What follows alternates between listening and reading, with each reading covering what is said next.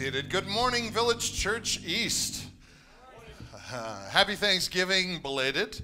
Uh, hopefully, you all have digested your turkey very well by now, or multiple turkeys and leftovers, right? Uh, I just want to say I love that song uh, just beca- because it goes so well with our series that we're doing, but also because I think on that day when we get to see Jesus face to face and join our, can you imagine what it's going to be like for them to finally get to to see all of us and for us to see all of them. And I mean, there's going to be thousands and thousands of people on that day and just lifting up our voices and praising Jesus Christ. And all because of what he has done to give us this promise of resurrection. Um, that song gets me every time. So thank you for including that worship team. I'm grateful for that. I want to give you, without letting cat too far out of the bag, uh, Actually, that's a really weird thing to say, isn't it? Uh, but it's a weird euphemism. But um, without letting the cat too far out of the bag, the last song we're going to sing today is just a kicker song, and I can't wait to get there. So we, um, I'm going to build up to it and hopefully uh, do a good job, and then we're going to just lift our voices in praise. This is the last message that we're doing for Heaven and Hell series, and today we get to talk about what we're going to be doing for eternity. All right, all the harp courses that we're going to learn how to how to do and all of those things. So we're going to get to talk about what we're going to be doing for eternity. But before we do that, let me just give you a couple of things because we're entering into our Advent season. Next Sunday, you'll see everything here transformed. Uh, and we're, we're going to, uh, we have our candle lit for today, but uh, we're going to move into our Advent season. Uh, mainly uh, next week, we're going to be doing a series called Fear Not. I think is very apropos for our world today. Uh, and so we're going to be doing a whole series over the Christmas season called Fear Not on Christmas Eve, we're going to be doing meeting here just like every Sunday, but on Christmas Eve, we're going to be joining with Alliance Bible Church. And uh, I want you to just plan on that 3 o'clock service. We have an earlier service planned for us. Uh, we're going to have treats for the kids. We're going to have uh, songs, a candlelight service. We're going to be singing Christmas songs. Uh, I'm going to be bringing a message on that Sunday, uh, uh, our final one in the Fear Not series. It's going to be a lot of a lot of worship, a lot of fun, and we're going to get to join with one of our churches uh, that, that we do sermon prep with on a regular basis as we go through our series together. So, Alliance Bible Church, put it on your calendars, 3 o'clock, Christmas Eve. I don't want you to, to miss that. I know it wasn't in our announcements earlier, but uh, I want you to plan ahead for that. And then the last Sunday of, of or I'm sorry, the first Sunday of the new year, uh, we also have something on our calendars as well that I just want to let you know about. Uh, we are going to actually join again with Alliance Bible Church on that Sunday and do a normal worship time with them at their facility. So we're going to enter into the new year uh, with um, Alliance, uh, which is in Bartlett, not far from here, and uh, that'll give us a chance to to just uh, join our voices together with theirs and, and enter into the new year with a big voice. And so we're excited about that as well. So we got a lot of things uh, coming up and, and, planned for you. If I didn't introduce myself yet, I'm Craig Jarvis. I'm the lead pastor here at Village Church East, and it is great to see you all here this morning for our, our, uh, our, our, ending of this message and then moving into our Advent season. All right, you want, you want to talk about what we're going to be doing in the new, new earth? All eternity. What will you be doing for all eternity? Let me read you uh, these lyrics. Tell me if you recognize these lyrics. Imagine there's no heaven. It's easy if you try. No hell below us, above us only sky. Imagine all the people living for today. Anyone know that one? Yeah, there you go. All right. Imagine there's no countries. It isn't hard to do, nothing to kill or die for, and no religion to. Imagine all the people living life in peace. Imagine no possessions. I wonder if you can. No need for greed or hunger, a brotherhood of man. You may say I'm a dreamer, but I'm not the only one. I hope I hope someday you'll join us and the world will Live as one. That's right, yeah. Is it be as one? Yes, be as one. That's right. John Lennon wrote Imagine in one session. He sat down in his, uh, at his great white piano in his Tittenhurst Park estate in England in 1971, month of May. It was his first smash single. I don't know if you know that or not, but his first smash single, written and shot to the charts, top of the charts by the end of the year. That song has become so popular, you know it today. Uh, so popular, it's been, been sung by Liza Minnelli, Stevie Wonder, Neil Young, Lady Gaga. Like this is a real popular, and it keeps on being a popular song. Bono said it was the reason that he started his career. that, he, that he kept on going in his career. Interesting. Elvis Costello, actually, uh, a lifelong friend of, uh, or lifelong fan of Lennon, even included it to his lyrics called The Other Side of Summer, in which he sang, Wasn't it a millionaire who said, Imagine no possessions? it's kind of kind of funny, a little knock there. But it was written by a man who actually owned a, a custom painted Rolls Royce that he never ended up driving. So it's, it's kind of kind of ironic. Some accuse Lennon of being communistic in his beliefs because of the song, but I don't think that was the case. I think what he was writing for is, I think he wasn't necessarily laying out a blueprint for peace. I think he was looking. Uh, uh, I think he was looking for utopia in this world, and the only way to find it was to convince folks or to, or, or to challenge folks with uh, with uh, abstaining from their need for all of these possessions. I think it was an individual call, call to a personal abolition of what we cling to most fiercely. So I, I, don't, I don't know if it was necessarily communistic, but it is interesting. His view of utopia was no borders, no boundaries, no nations, no, no possessions. Our world could easily get lost in what true peace looks like. If you were to ask somebody in the world, hey, what would a utopia look like on this planet? What would a world of peace look like on this planet? What, what would be on the planet? I think today you'd come up with some interesting answers. Personal utopia these days, according to our modern culture, seems to have no need for walls or gates or nations or borders. That seems to be a normal call for our, for if we're to progress in our understanding of, of bringing peace, world peace to this world, or a utopian society to this world, we would need to knock down all of those boundaries. No religion, of course, no antiquated beliefs and consequences for evil, certainly no heaven, no hell. Certainly no language barriers, no nations, no countries, no walls, no gates, no divisions of any kind. Certainly no rulers, because rulers are bad, no possessions, no personal ownership. I think, and I could be wrong on this, but I think that is kind of the mantra of our modern day culture for what, what, what incorporates a peaceful utopia. Uh, uh, what, we're, what we're aiming at, in other words. I wonder if the world speaks this way, or if they would be shocked to know how the Bible speaks about a utopian society or an eternal society of peace. Christians, you know, we also imagine about what, what this day is going to look like. Uh, there's actually a song that, that came out that includes these words Will I dance in his presence, or to my knees will I fall? Right.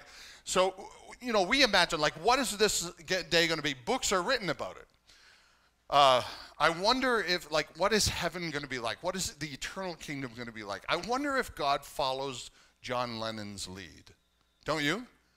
Like, does it mean no nations, no borders, no possessions? Is that what God's definition of a perfect society, of an eternal kingdom, is going to look like? Now, I want you to know the Bible says a lot about what the eternal kingdom is going to be like and what we're going to be doing there. And so I, I want to first of all say to you right away I have done, I, I think, a lot of personal introspection to try and rid myself of anything that might be my opinion, and I tried to look only at Scripture for my cue as to what we're going to be doing in the new kingdom. What's going to look like, what's going to be here, how we're going to be, how we're going to relate to one another and to the world around us. So I don't want to imagine, imagine all the people. I don't want to imagine at all. I want to talk about what we know that God has written down in His Word so that we can actually understand what this eternal kingdom is going to be like. I wonder if you would be surprised if all of these things were included in the Bible. There will be plots of land, walls, gates, houses, vineyards, land to work, kings, rulers over nations, wealth that's celebrated and shared, geographical divisions of the earth. There will even be buying and selling. This is your destiny, Obi Wan. this, this is what the earth will be like and incorporate in the end times. And I want you to know, it's also interesting to note that it is the ploy of the Antichrist to not have any rulers, any nations, any walls, any gates, but one world that, that lives in peace, no personal property over anything else. One ruler, of course, will be the Antichrist. It is interesting that his definition, that the Bible says he's going to bring with his, uh, with his philosophy, his definition is anti-Christ, antichrist, antichrist philosophy of what the new earth will look like. Well, we can dream about what we're going to be doing for eternity, but I want to tell you the things I want to talk about this morning are the things that we're not dreaming about, the things that we're actually in Scripture that we can look at and we can say, this is what we're going to be doing in the end times. If you're wondering, kind of like a template to follow, a good template is everything starts as God intends for it to continue. So if you want to know what we're going to be doing in the new kingdom, look at the beginning. What were Adam and Eve doing? A lot of the things that they were, they were, they were doing in the beginning and commanded to do are the exact same things that we're going to be doing into creation. Adam was given stuff to do, Adam was given work that he had to do. We will be given stuff to do. We will be given work that we will have to do. Adam was given oversight of the earth around him. We will be given oversight of the earth around us. It's very interesting how the way we started is the same way that we finish. We will reign, we will rule, we will colonize. We will live lives like this for eternity. Be careful, though, of taking all our negative influences of this experience of life that we have now and inserting them into the end times. For instance, if you don't like to work, you probably don't like me hearing, hearing me say, we're going to be working for all eternity, right? You're just like, ah, I just want my pillow.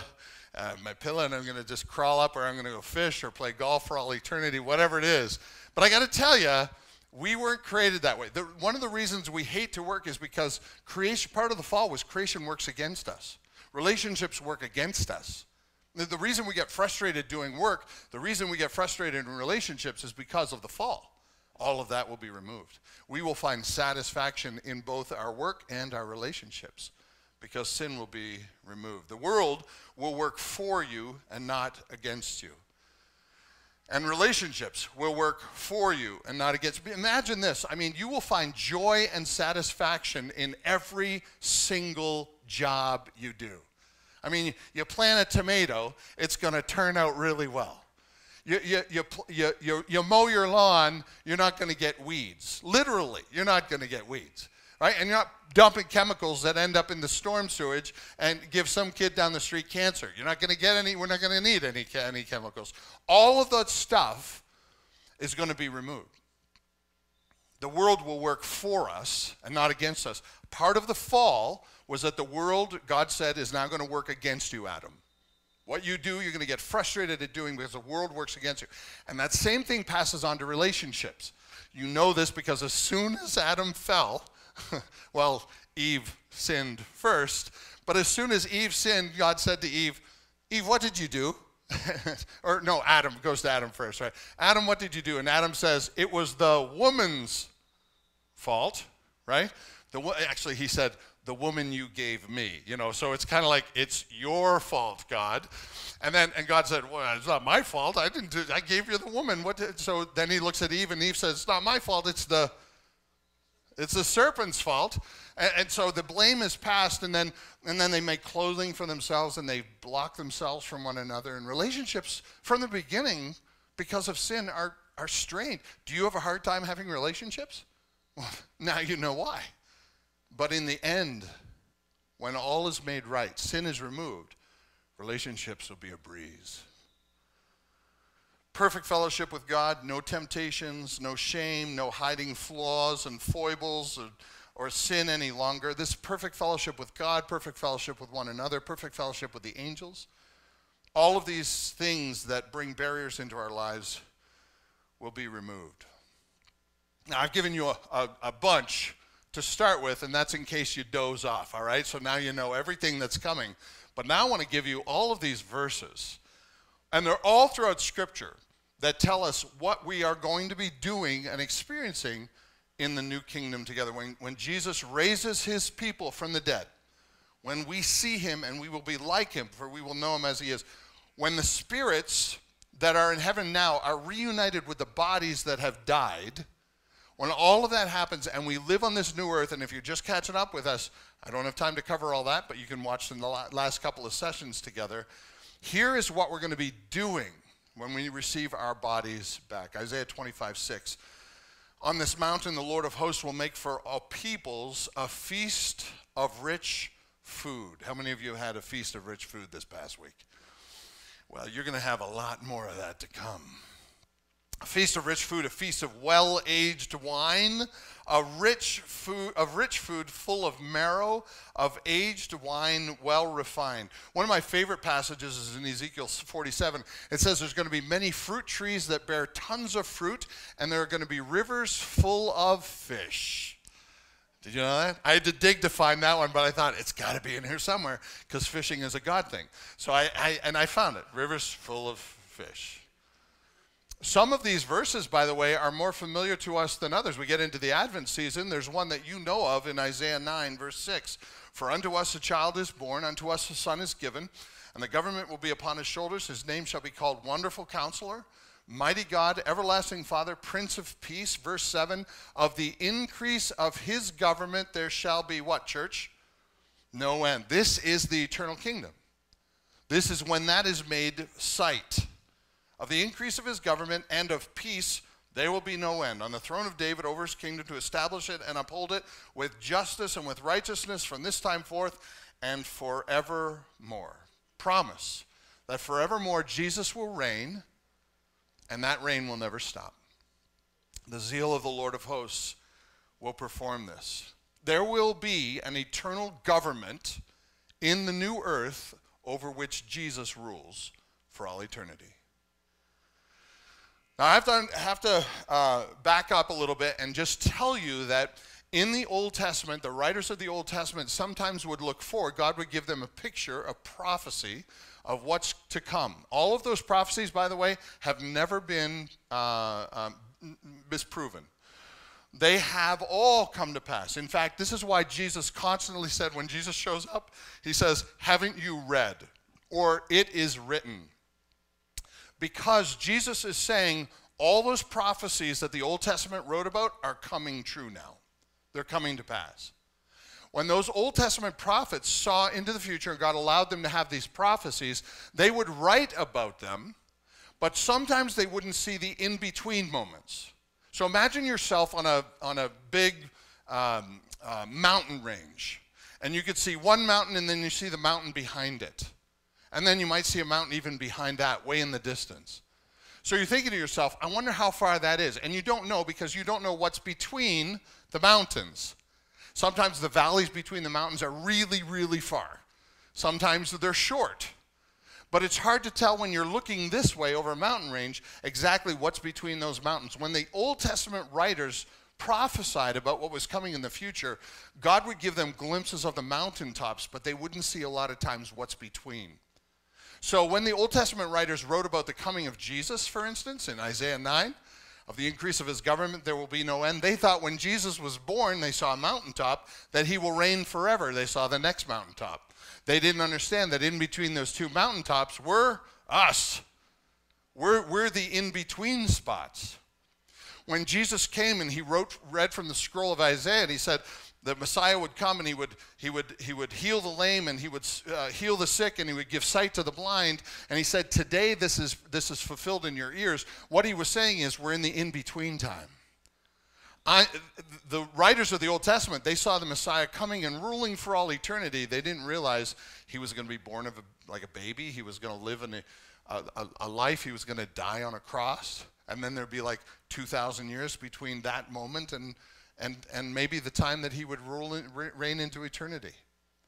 So sometimes when we look at the Old Testament, we have to understand that's what we're seeing. But when they wrote about the end times and they saw that mountain way in the distance, those prophecies still apply. They are seeing how we are going to live under the reign of Jesus Christ, even though they don't cover every detail in between. But the writers of the New Testament they understood they're in a valley in between the mountain peaks. And so when they talk about the end times, it is very interesting, and this is very important. They looked at these Old Testament prophets, the prophecies, and they understood them better because they understood that was a mountaintop, what that prophecy was, and we're in the in between time, and there's a mountaintop to come. So they quote a lot of Old Testament passages so we can understand them a little bit better. So I take you to Revelation 21. This is John on the island of Patmos, is given an, of a glimpse as to what the eternal kingdom looks like. Now, John is expelled because of his preaching of the gospel. He's put on the island of Patmos because the government wants him to shut up, stop talking about the gospel. So put him on an, on an isolated island so he, all he gets to preach to is the rocks. So he puts him there. What they didn't know is this was in the plan of God to give him a glimpse of the end times, of what life was like in the kingdom, so that he could pass that on to us. And he knows all these Old Testament prophecies, and he clicks them together, and he says, Here's what's coming. So I read to you from Revelation 21, verse 1. Then I saw a new heaven and a new earth, for the first heaven and the first earth had passed away, and the sea was no more. Now, keep in mind, this is not a brand new heaven like you're getting a new car. This is not like ditching your old car so you can drive a brand new car. This is more like a renovation, a, a, a, a, rebuilding. All of sin will be burned off, and there will be a new heavens, sky above, and a new earth, earth below. Not, re, uh, not, re, not, not brand new, but reinvented, redeemed, and restored. Verse 2 And I saw the holy city I believe this holy city, by the way, is heaven. I believe heaven will become, I, I, can't prove this, so I shouldn't say it, but I believe heaven will become a concrete thing and will descend to the earth. I believe that's what the New Jerusalem is going to be. Most theologians believe that as well. I saw the holy city, the New Jerusalem, coming down out of heaven from God, prepared as a bride adorned for her husband. And I heard a loud voice from the throne saying, Behold, the dwelling place of God is with man. He will dwell with them, and they will be his people, and God himself will be with them as their own as their God. Now, I want you to understand this is the plan of God. The plan of God was never for us to go to Him, the plan of God was always for Him to come to us. Now, let that sit for a second because that tells you a little bit about the, the heart of our God. We know this because in the garden, did Adam and Eve go to be with God or did God come to be with them? God came to walk with them in the garden. That would have been pretty cool to walk with God in the garden in the tabernacle.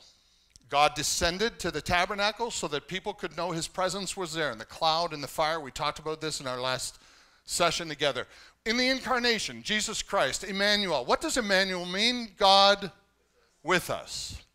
God comes to us in the form of Jesus. Why? Because we don't understand who God is. So God says, I'll give you a picture. You obviously work better with, with uh, emojis and pictures, so I give you a picture. Here's what Jesus, here's what God looks like. In fact, uh, Thomas said, Jesus, you know, if you show us God, we'd all just believe it'd be good like that. And, and, and Jesus says to Thomas, Have I been with you so long and you, uh, right in front of you, and you still want me to show you the Father? If you've seen me, you've seen him. God with us. And you need to know at the end times, the purpose of God is always to be with us. We don't go to where He is, He comes to where we are. And where are we? Right here. When this earth is remade, God comes to us for all eternity. I think that's pretty cool. Death is a disruption of this plan. So we got heaven, where we're separated for a little while, but one day all those things will be turned physical again, and it'll be a physical place we live in. Verse 4. We sang this in our songs this morning. He will wipe away every tear from their eyes, and death shall be no more. Well, that'd be a good day. Neither shall there be mourning or crying nor pain anymore, for the former things have passed away. Please understand, former things is not like trees and rivers and fish. former things are all the stuff that's been tainted by sin. That's why its tears are wiped away, mourning, crying, pain, all gone. Those things are brought to us because of sin. All that thing, stuff is gone. Former things are not kings and nations, ownership and commerce. Former things are things tainted by sin, gone. Verse 23. And the city has no need of a sun or moon to shine in it, for the glory of the Lord gives it light, and its lamp is the Lamb. The glory of God will be enough to dispel any shadow of darkness. There won't be any need for fear of the night any, anymore. Now, while the Bible says there won't be any need for the sun or the moon, it doesn't say that there won't be a sun or moon. I think there will be a sun and moon. Why? Because it was pre fall. God created the sun and moon. They declare his wonders according to Psalm. And even though they're not needed to bring light, they still are needed for various different things, one of which is photosynthesis. And we know that there's going to be trees that are bringing forth fruit. I'm guessing the sun is probably useful for that. Revelation 22 2 says this In the middle of the streets of the city, also on either side of the river, the tree of life with its 12 kinds of fruit, listen to this, yielding its fruit in each month. What do you need to tell time? You need the sun. I think the sun will be there leaves of the, tree, of the tree were for the healing of nations. So, again, not sure the sun's going to be there. All I know is that it's not going to be needed. But I know there will be a passing of time, and there will be trees bringing forth fruit. Verse 24. By its light will the nations walk, and the kings of the earth will be bring their glory into it. This is not the light of the sun now, this is the light of the Son of God. The glory of Jesus Christ. Notice what it says here. By its light, the who will walk? Will there be nations in the new earth? Yes, there will be nations. Interesting. And the who? The kings of the earth will be. Will there be kings in the new earth? Yes. Crazy, right? All you have to do is read it. There will be nations, there will be kings, divisions of land that mark out boundaries. All these nations will worship Jesus. There will be cities, there will be at least a city, the city the New Jerusalem. Hebrews 11, 16 says, But as it is, they desire a better country, that is a heavenly one. Therefore, God is not ashamed to be called their God, for he has prepared for them a city. There's going to be cities, nations, there's going to be boundaries, there's going to be kings, all of these things. There will be homes, there will be dwelling places. Remember John 14. If I go, I go to prepare a a place for you. And if I go to, I will come again and receive you unto myself, that where I am, there you may be also. Luke 16, 9 calls these eternal dwellings. Does it mean it's a house or a mansion or a stable? I don't know. Does it mean it's a hole in the rock? I don't know. Will we have to sleep? I don't know. That's all speculation. All I know is there's going to be nations and boundaries and kings and rulers in the new earth. Look at verse 24. By its light will the nations walk, and the kings of the earth will bring their glory into it. Rulers will be there. In Daniel 7, the kingdoms of this world will be handed over to Jesus Christ and there will be kingdoms in the new earth. Revelation 5:10 says the people of the earth will all worship Jesus and reign in the new earth. So what do kings do? Kings rule. Somehow people are going to be doing king stuff in the new earth. There's going to be rulers of some kind under the regulation and authority of Jesus Christ. They'll be responsible for people or for, or for property. There's going to be responsibility here. Uh, Albert Wolters says this Humankind, which has botched its original mandate, is given another chance in Christ. We are reinstated as God's managers on the earth. The original good creation will be restored. This is a God thing. Adam and Eve were created at the beginning, and then God created the world around them, and then God said, Now take care of it. It's our, in our DNA to actually be responsible for things. This is why God gives us children. All right? He doesn't give the government children. No, they're, they don't do a good job at much of anything. He gives people children because we are called to be responsible for certain things in our lives. This is a God thing. And some of us will end up being rulers over plots of land. Now, I don't know how that's chosen. I don't know if you're going to be over, ruler over a plot of land or not. I don't know this. But I know that's true because Jesus, when he talked to his own disciples, said in Matthew 19 28, Jesus said unto them, Truly I say to you, in the new world, where the Son of Man will sit on his glorious throne, so this is the eternal kingdom, you who have followed me will also sit on 12 thrones, judging the 12 tribes of Israel. So at least we know the disciples are going to have this ruler ability, capability, and responsibility in the new earth. Look at verse 25 in Revelation again. And its gates will never be shut by day. What will there be in the new kingdom, church? Gates. And what do you need to hold gates up? You need Walls. There's going to be gates and walls in the new kingdom. Its gates will never be shut by day. Now, I don't know why you have a gate that never shuts. I don't understand that. That I, I don't get. But I do know there's going to be gates and there's going to be walls. In fact, it, it, says later on, and I don't have the time to talk about all of these passages, but there's going to be a gate that's made out, of a solid pearl. That's why we call them the pearly gates. That's where that comes from. Why no walls? Uh, uh, I'm sorry, why walls? Why gates that never close? I don't know. But I do know this God doesn't fear boundaries. Did God tell them not to eat from the tree before they fell or after they fell? Before they fell. God created a boundary for Adam and Eve that was good for them in a pre fallen world. All I know is this boundaries are a God thing. And sometimes, most of the time, they work for our benefit. We don't like them. I just want to be free. We don't like boundaries, but they're good for us. They're a God thing. Verse 26. They will bring into it the glory and the honor of nations. Now, here's this is going to blow you away a little bit. This is the idea of bringing glory and honor of nations. This means that whatever is created in this nation, this plot of land that these rulers rule over, will be brought into the presence of God, and it will be they will be proud of what they do and they will lay it at God's feet. It will be a tribute to, to Jesus Christ. In other words, there will be growing and there will be some sort of commerce that goes on in this new world. In verse 24 and verse 26, it talks about them bringing their glory or what they've created into the presence of God, something of value to offer God. This is a direct reference, by the way, to one of the Old Testament prophecies. Now, the Old Testament, remember, they're seeing the mountaintops, but they still write about the details of this far off mountain in the distance. Here's what Isaiah says in Isaiah 60. Listen to this. All nations shall come to your light, and kings to the brightness of your rising. Does that sound familiar? Sounds like Revelation, right? John is pulling on Isaiah's prophecy to explain it a little more to us. Verse 4 Lift up your eyes and all around and see, they all gather, they all come to you. The wealth of the nations will come to you. In other words, whatever they create will be worth something, and that will be brought into God's presence. The best that they have to give God from what they've produced from the earth. John is pulling some of these Old Testament prophecies into his description of the eternal kingdom. Isaiah goes on more to talk about in verse uh, 21 of chapter 65. It says, They shall build houses and inhabit them, they shall plant vineyards and eat their fruit. Church, you're going to have a house of some kind. And you might have a vineyard. I've always wanted to have a vineyard. Have you ever just sat in a vineyard? It is so peaceful.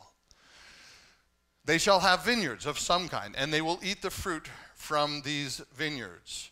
Verse 22. They shall, listen, this is going to shock you. They shall not build and another inhabit. They shall not plant and another eat.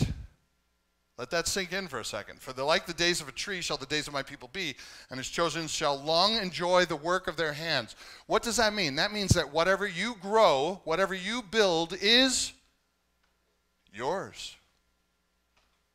There is ownership in the new earth. Now, does that blow you away?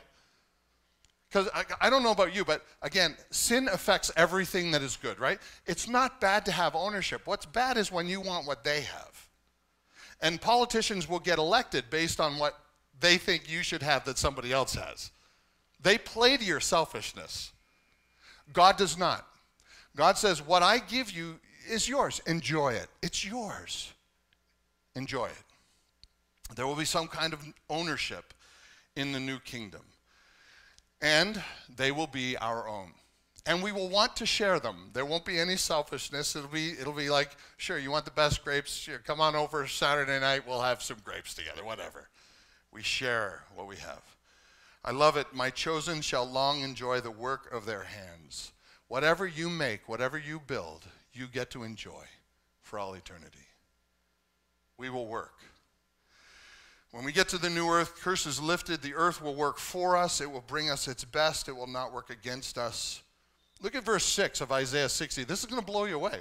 Verse 6 They shall bring gold and frankincense and shall bring good news, the praises of our Lord. You know what else we're going to bring to the king? What else we're going to bring into the presence of Jesus? in, what else we're going to bring of honor that's ours and, and, and glory that we're going to be bringing we're going to bring bringing gold where does gold come from the earth there's going to be mining of some kind we're going to have to dig to find it and it might be on your land it might be on my land. You fucking find a nugget on my land you can have it. It's all yours. Because I, I got a house made of gold. What do i want more gold for right? There's a pearly gate right outside my window. Apparently, there'll be some kind of mining, but it won't be out of greed or selfishness. We have a tendency to, to look at these end times and think to ourselves, that sounds really bad because it's wealth and possessions and, and stuff that's, that belongs to its ownership. And that doesn't sound right at all. It only doesn't sound right because we mess that stuff up. It was never intended to be that way. There will be a purpose in our work, finally. And the purpose will be to make things, to grow things, to create something that we can bring into God's presence and we can say, Thank you for allowing us to do this for all eternity.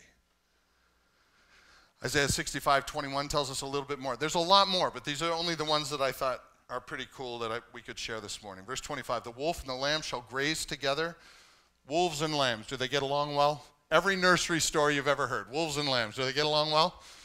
No, they're going to be grazing together in the new earth. The lion shall eat straw like the ox, and the dust shall be the serpent's food. They shall not hurt or destroy all in my holy mountain, says the Lord. This is the passage that makes me the most sad. Why? No steak. No prime rib. But I got to think that we make a tofu that is pretty close to it, right? We're going to have all eternity to figure out how to do it. I think we're going to do a good job of it, right? Verse 27 Nothing unclean will ever enter it, nor anyone who does what is detestable or false, but only those whose written names are written in the Lamb's book of life. You know what that says, church? It's going to be membership. You've got to belong to the Lamb to live in this place. John pulls us directly out of Isaiah, verse 27 of Isaiah 60. John pulls into Revelation 20, verse 15. He says, If anyone's name was not found written in the book of life, he was thrown into the lake of fire. Church, you, you, this, if there's one thing that compels me out of this series, it is to remind you we are in the, we are in the business of bringing more people into the kingdom of God. This is why we're still here. God loves you enough to save you and take you right home. He would love for you to, I would love to see my dad again, right? This is, we, we're made for relationships, but the reason we're still here is because we're still on mission.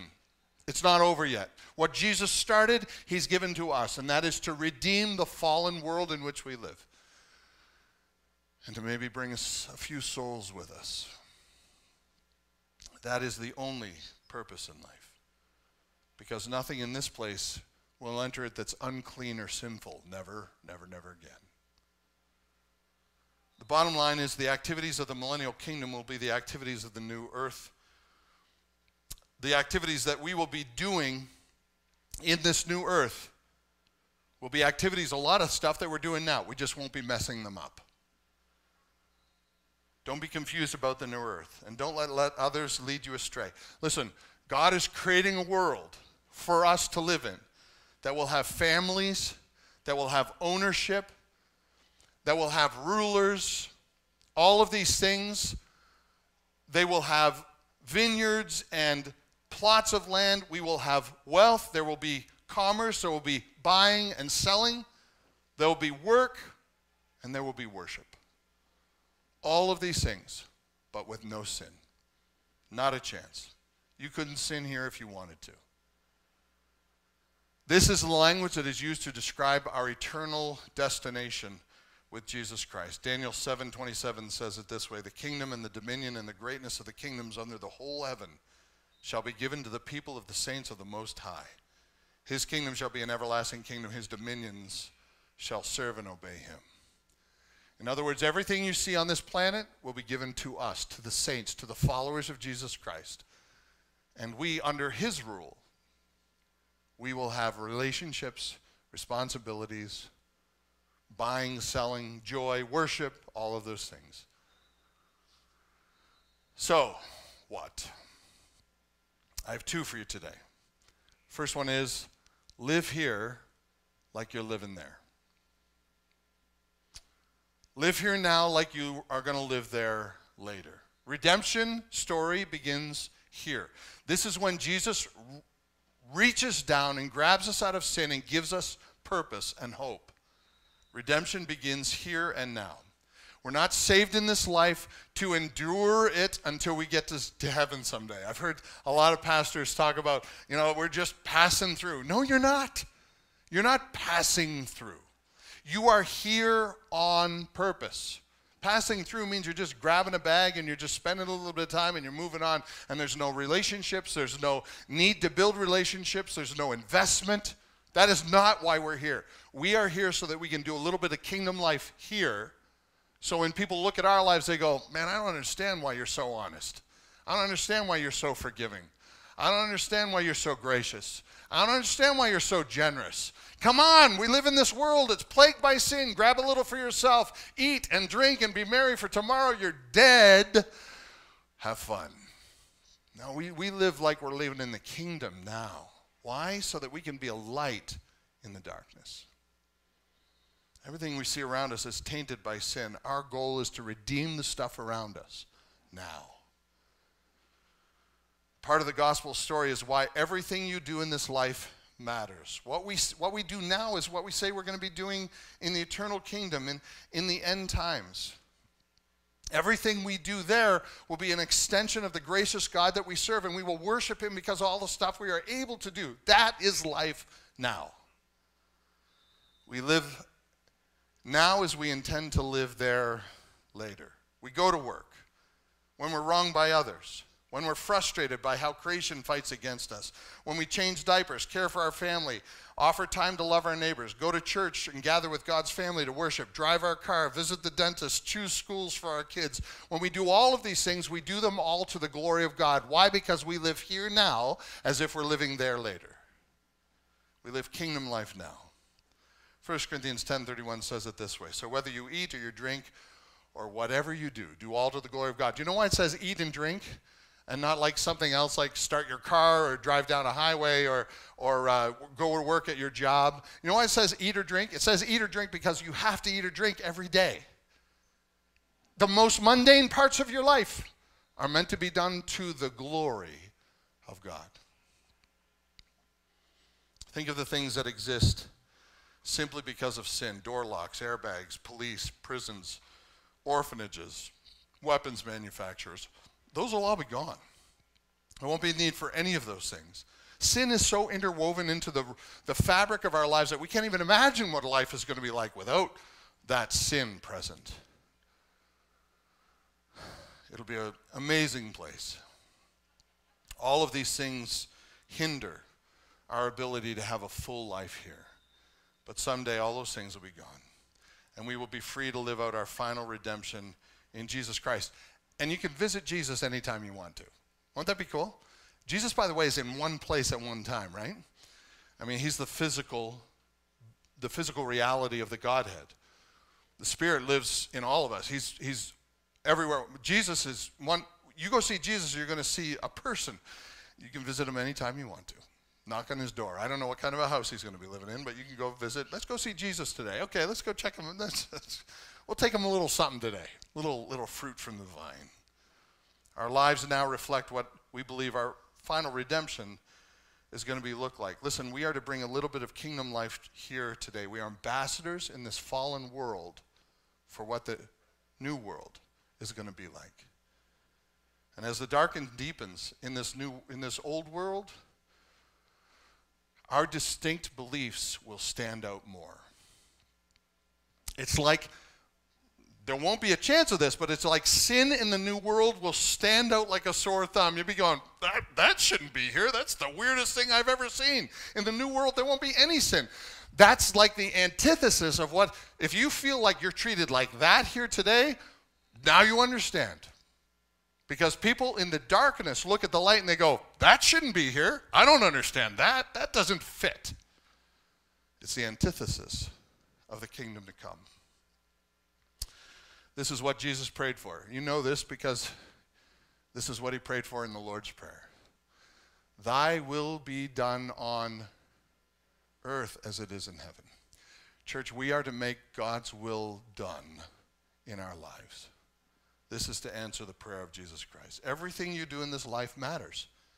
It's a shadow of the, earth, the life we will live there.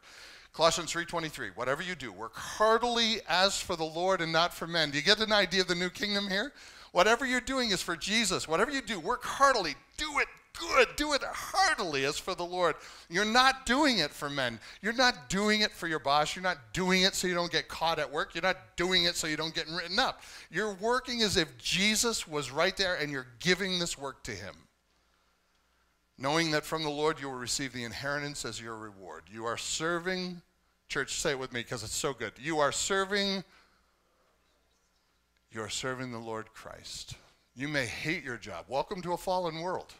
You may hate your boss. Welcome to a fallen world.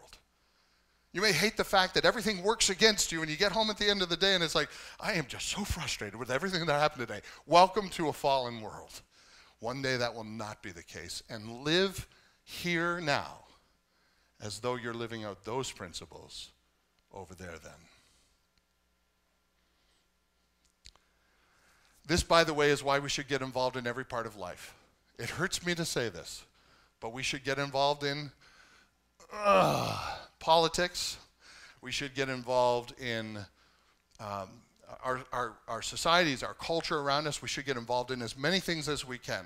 Get involved with medicine, prescription drugs, redeem this culture to bring healing and hope to a fallen world. Get involved with education, get involved with the arts, redeem the areas that we can to preserve truth and light in all these different areas. Get involved with science, get involved with technology, redeem this world to make it a better place. We are building a little bit of kingdom ethic in a fallen world. So Christians should do the best with what they have because they're working for the Lord, not for humans. Redeem this world around us. Always look to do better to make something better. Do you know a grain of sand is worthless? It's been worthless through all of human history. Let me tell you a little story about a grain of sand. Early on, people would use sand for packing, for weighing out measurements that they were selling or buying. They would use them for playgrounds. Later in history, they would use them for cement. You could use grains of sand to make cement. You could keep time for your calendars, use them in a, a, a sand glass. Sand could be used for a bunch of different things. Eventually, we learned to make glass out of sand. Sometimes we learned to create highways using sand. Last century, last century was a big sand breakthrough. Last century, we filtered clean water through sand. We extracted gas and oil so that we could run our, our machines with sand. Sand is used to power computers that keep cities lit up. Sand is used to make computers. Every computer you have has sand in it. Did you know that? Sand has been taken from the beach, this worthless, worthless thing that you walk on, and now every time you look at your tablet and read God's word, you're looking into sand. Silicon is sand. Silicon Valley, you've heard of that? Sand Valley. Silicon is a result of sand. The microchips in your computer are made from silicon, which is sand. You are reading God's word on your tablet because you are using sand. Now, that's what we've done with sand so far. Can you imagine a thousand more years? Can you imagine a million years? What can we do with sand? This is the most, this is a great illustration to, to, to show you how when we work, we work for the Lord. We do our best with what we have because what we, what we use for resources to better society is the way that we worship God. And that is what we're going to be doing for all eternity. Whatever you do in this creation and around you, you do to the glory of God. Enjoy it, do your best at it, because you'll be doing it for all eternity. Can you imagine how good Picasso would be if he had all eternity to improve? Number two, remember, redemption is the restoration of all things. What does that mean? Redemption reaches all areas of creation. It reaches just as far as the fall. Nothing good is ever lost that God made. All will be made right again. Every joy will be turned to, uh, every joy that has been changed by sorrow will be given back. Every peace that's crushed in turmoil will be made new. Every life that has been turned to dust will be redeemed. It'll all be made new. Redemption includes restoration. All will be made as it should have been from the beginning. From the beginning, restoration means God gets it all back. Abraham Kuyper said it this way There's not a square inch in the whole domain of our human existence over which Christ does not cry, Mine. And he gets it all back. Languages, arts, science, literature, the division of our worlds and the diversity of our worlds, the, the relationships forged under worshiping God, all things that are good and perfect will be made excellent and be made new with no sin interrupting it ever again. Jesus Christ died on this cross so he could redeem the whole cosmos. Romans 8:19 says this, "For the creation waits with eager longing for the revealing of the sons of God." That is the new kingdom where we get our bodies back. For the, uh, our spirits and bodies are renewed. For the creation will be subject for the creation was subject to futility not willingly, but because of him who subjected it in hope that the creation itself will be set free from its bondage to corruption and obtain the freedom of the glory of the children of God. Par- par- God. Paradise lost will be paradise regained. God gets it all back. Whatever God did at Easter for us, he has done also for the whole cosmos. Albert Wolters said this further in that quote that I said earlier to conceive of either the fall or Christ's deliverance as encompassing less than the whole creation is to compromise a biblical teaching of the radical nature of the fall and the cosmic scope of redemption. Imagine a world where it no longer works against you, but it works for you.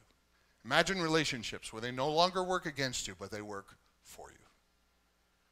This is our hope because of Jesus' victory over sin. And without this part of, of the gospel, the gospel is not complete. We talk a lot about going to heaven when we die, but we have to include the resurrection of our bodies because without that, the gospel is not complete and our eternal life in the kingdom as well. This is the chapter which we should never forget to include in our story of the gospel. I want to finish with a, a chapter, portion of a chapter of the last battle written by C.S. Lewis.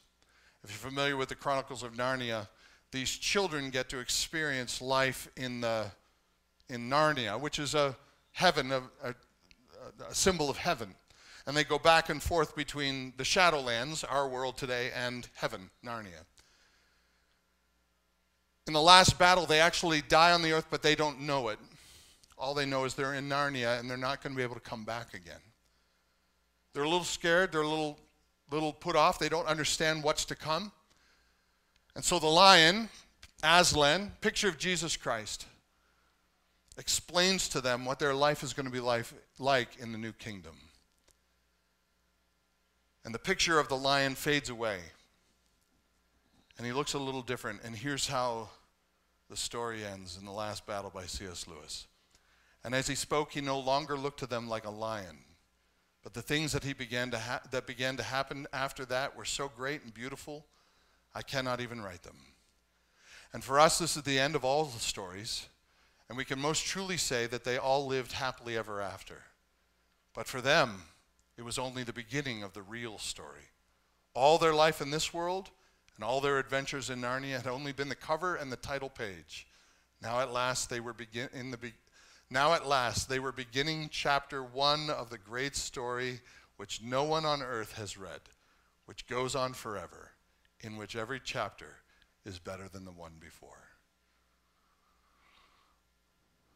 life in the new kingdom. We talked about what we're going to look like. Now you know what we're going to be doing. Not totally, but we're given a pretty doggone good picture. And, church, this is why I do what I do. For me, there's nothing more important. And this should be why you do what you do preach the gospel to all the world take the message of the gospel to all the world.